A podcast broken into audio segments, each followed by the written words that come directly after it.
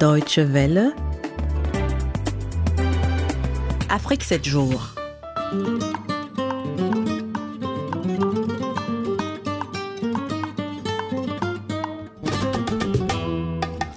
Bonsoir à toutes et à tous et bienvenue à cette nouvelle édition d'Afrique 7 jours.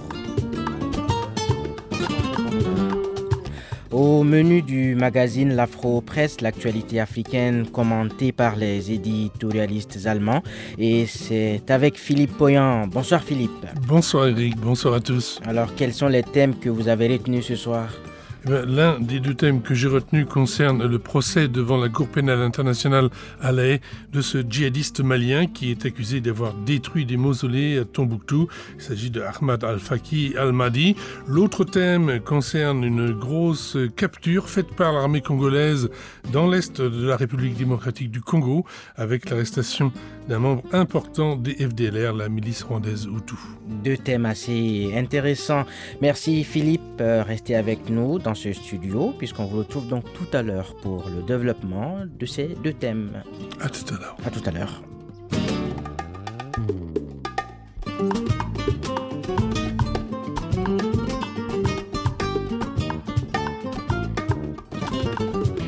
Afrique 7 jours, c'est aussi Blogosphère, la tribune dédiée aux blogueurs africains.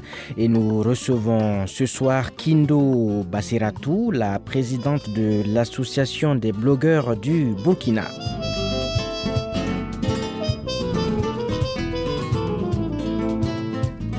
Afrique 7 jours, c'est d'abord et surtout la rétrospective hebdomadaire de l'actualité africaine.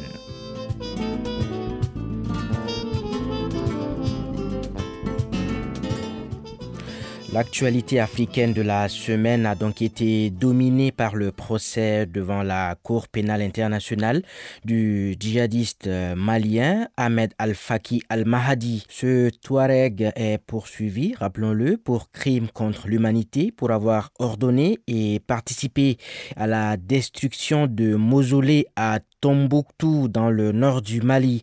C'était entre le 30 juin et le 11 juillet 2012.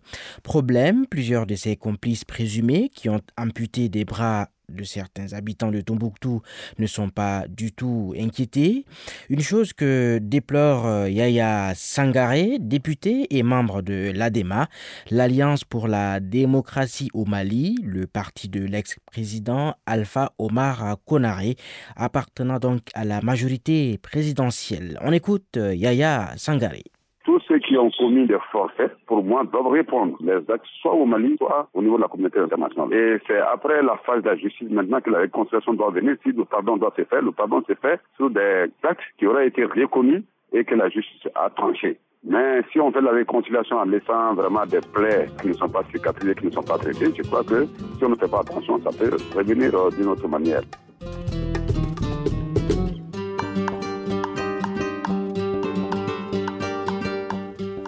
Après un détour par l'Afrique de l'Ouest, on atterrit en République démocratique du Congo. Et là, nous sommes en Afrique centrale.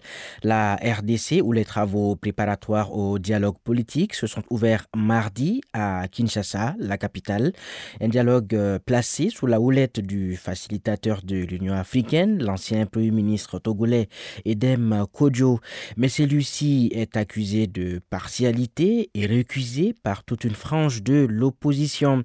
Le député Martin Fayoulou est le président de l'ECID, entendez engagement pour la citoyenneté et le développement, un parti d'opposition en RDC. Nous, nous avons récusé M. Kodjo. Nous voulons la mise en œuvre intégrale de la résolution 2277. Donc, s'il y a des pourparlers, dialogues, table ronde qui soient conformes à la résolution 2277, nous participerons parce que nous voulons l'alternance démocratique et que M. Kabila doit partir du pouvoir le 19 décembre de cette année.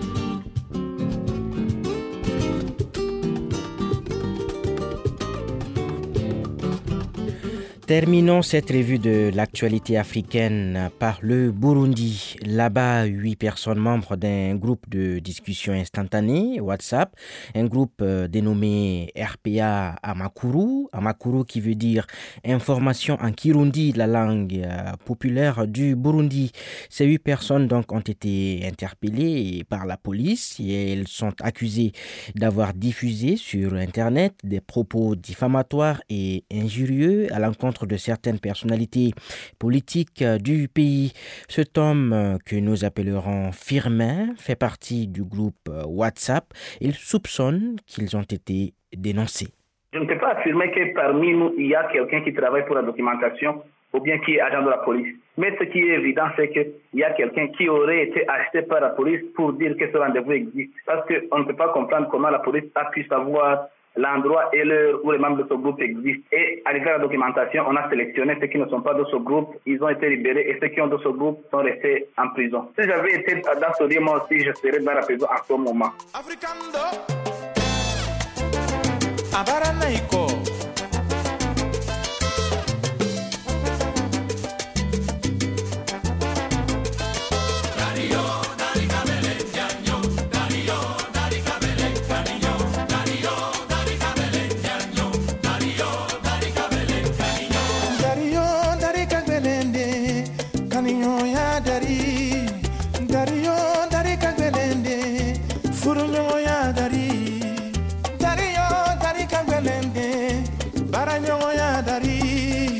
mɔgɔ bila o kani ɲɔgɔn ma. Bake farala bake farala kini kini Vous écoutez toujours Afrique 7 jours et c'est bien sûr sur les antennes de la Deutsche Welle, la radio internationale allemande qui émet depuis nos studios de Bonn. Place maintenant à notre invité, l'invité de la rubrique Blogosphère, Kindo Basseratou. Elle est la présidente donc de l'association des blogueurs du Burkina Faso et Kindo Basseratou a été interrogée par euh, Virgile Reynard. Blogosphère. Quand est-ce que vous aviez été élu euh, à la tête de l'association de blogueurs burkinabés? Le 11 juin passé. Pouvez-vous euh, nous parler un peu des activités qu'humène votre organisation? En fait, on a fait l'Assemblée générale le 11 juin, mais l'association existait depuis 2011. C'était de façon informelle. on a toujours organisé des formations sur le blogging. Euh, y a-t-il plus en plus de blogueurs au Burkina?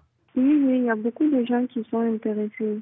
Il y a au moins une trentaine de blogueurs actifs. Euh, sont-ils libres dans les exercices de leur activité? Oui, oui, ils sont tous libres.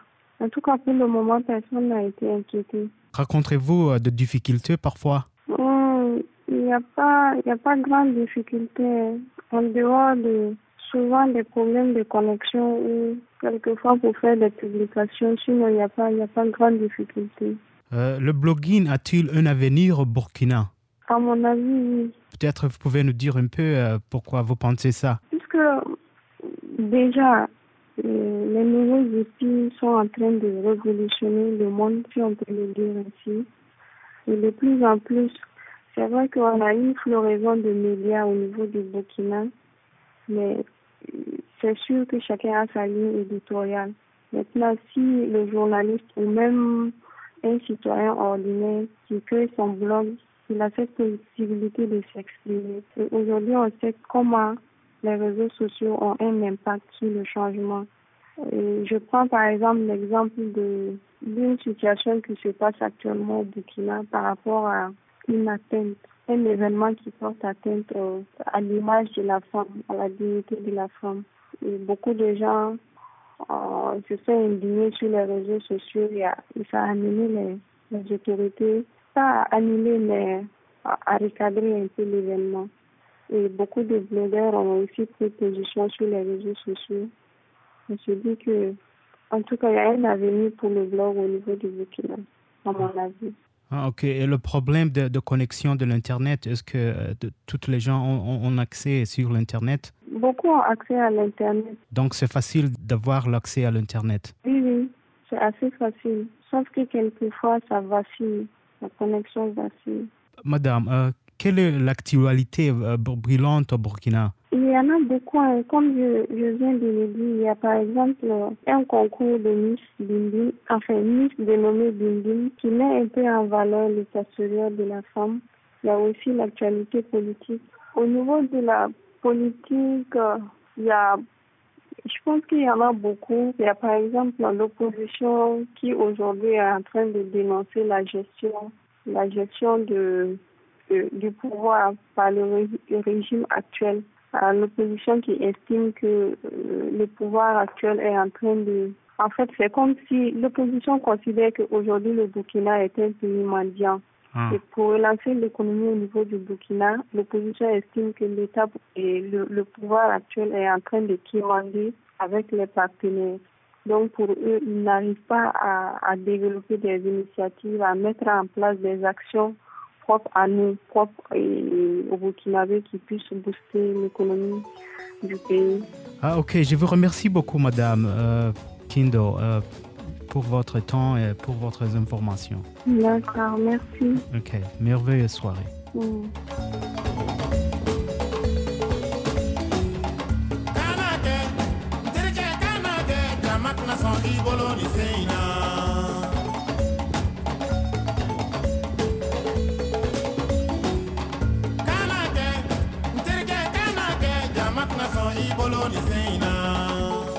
Nous retrouvons comme promis Philippe Poignan pour l'Afro-Presse, l'actualité africaine commentée par les éditorialistes allemands. Rebonsoir Philippe. Bonsoir.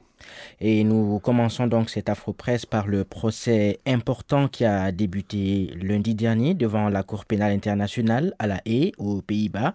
C'est lui d'un djihadiste malien accusé d'avoir détruit des mausolées de la cité historique de Tombouctou, c'est dans le nord du Mali. Dès le premier jour du procès, lundi, Ahmad Al-Faki Al-Mahdi du groupe islamiste Ansardine a plaidé coupable de la destruction en juin et juillet 2012 de neuf des mausolées de Tombouctou et de la porte de la mosquée Sidi Yahya, monument classé au patrimoine mondial de l'humanité par l'UNESCO. Pour la Taz, dit Taz de Berlin, il est clair que ce procès est un procès historique car c'est la première fois que la justice internationale reconnaît que la destruction de biens culturels est un crime de guerre. Les procès de la CPI sont souvent critiqués parce qu'ils sont presque toujours menés contre des Africains. C'est vrai, mais à l'inverse, cela signifie aussi que l'Afrique devient un pionnier dans la répression internationale des crimes de guerre, conclut Ditat. Le quotidien Die Welt partage la position de la procureure de la CPI, Fatou Benzouda, et la cite Nos sites culturels ne sont pas des articles de luxe, mais sont d'une importance existentielle pour les communautés, les nations, l'humanité. Sans culture, il n'y a pas de souvenirs, de flambeaux pour éclairer la voie de l'avenir. À Tombouctou, en Mésopotamie ou à Palmyre, il ne s'agit pas de trésors, mais du droit de vivre, des pensées et des idées. Que le terroriste montre des remords, c'est nouveau relève le quotidien, qui salue par ailleurs le travail de la Cour. La destruction de symboles culturels et celle des hommes qui appartiennent à cette culture va souvent de pair, souligne le quotidien régional Nürnberger Nachrichten. Cela fait partie des faits toujours répétés qui caractérisent les génocides. Après la destruction de monuments, de coutumes et traditions propres à un groupe ou à un peuple, suit la destruction physique de ce groupe ou de ce peuple. Les juges qui défendent l'héritage du patrimoine mondial de l'humanité de Tombouctou viennent donc aussi en aide à tous les gens qui sont menacés par des extrémistes, où qu'ils soient, conclut le quotidien de Nuremberg. Et puis le second thème, Philippe, hein, concerne une grosse prise de l'armée congolaise dans l'est de la RDC, la République démocratique du Congo, avec l'arrestation des membres importants des FDLR, la milice rwandaise Hutu. Ditats, la TATS revient sur l'arrestation par les forces armées de la RDC du major Sabimana Iragua, responsable de la sécurité du chef rebelle Hutu rwandais Sylvestre Mudakumura, mieux connu sous son nom de guerre de Mugisha vainqueur. Sabimana Iragua a été arrêté au cours d'une opération commando des FARDC à Katsiru, localité du territoire de Rutshuru, située à une centaine de kilomètres au nord-ouest de Goma. On pourrait presque croire que le président congolais Joseph Kabila a voulu faire là un cadeau à son homologue rwandais Paul Kagame. L'arrestation s'est produite au moment même d'une rencontre inhabituelle entre les deux chefs d'État dans la ville rwandaise de Gizeni, à la frontière entre les deux pays. C'était la première visite du président Kabila au Rwanda depuis sept ans. La justice internationale accuse de nombreux miliciens FDLR d'avoir pris une part active au génocide rwandais de 1994. Aussi, les FDLR ont toujours été l'objet de conflits entre les deux pays voisins. Mais depuis un an, les forces armées de RDC combattent même leurs anciens amis des FDLR dans le cadre de l'opération Soukola 2 ou Nettoyage 2 en langue lingala. Selon les données des FARDC, plus de 500 des 1000 à 2000 miliciens FDLR auraient été faits prisonniers ou tués qu'au cours de l'année passée. Sabimana Iragua, alias Mugisha vainqueur, est accusé de crimes brutaux. Selon une enquête onusienne, il serait responsable du massacre de 32 Congolais en 2013 dans la localité de Kamananga, c'est dans le district de Bunyakiri, dans la province du Sud Kivu. En février 2009, des commandos sous ses ordres avaient déjà massacré une quinzaine de Congolais à Kipopo, où ils avaient incendié une centaine de maisons. Mugisha vainqueur est par ailleurs un prisonnier particulièrement important, souligne la car il doit pouvoir fournir de précieuses informations sur son protégé, le commandant en chef des FDLR, Sylvestre Mudakumura. Mudakumura est visé par un mandat d'arrêt international de la CPI, cela depuis juillet 2012, pour des crimes commis dans les Kivu, notamment en 2009 et 2010. Ajoutons, Philippe Poyan, que les FDLR disséminés essentiellement au nord et au sud de Kivu sont euh, régulièrement accusés de commettre des atrocités contre euh, les civils hein, dans les zones sous leur euh, contrôle et c'est toujours donc en RDC. Merci beaucoup Philippe Poyan pour cette afro-presse et je vous souhaite de passer une excellente fin de soirée. Je vous souhaite la même chose. À bientôt. À bientôt.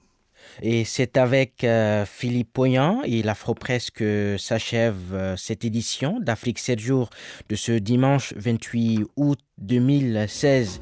C'était Eric Topona et je vous quitte sur ce proverbe burundais. Le grain bouffi d'orgueil tombe le premier sous la meule. À la semaine prochaine.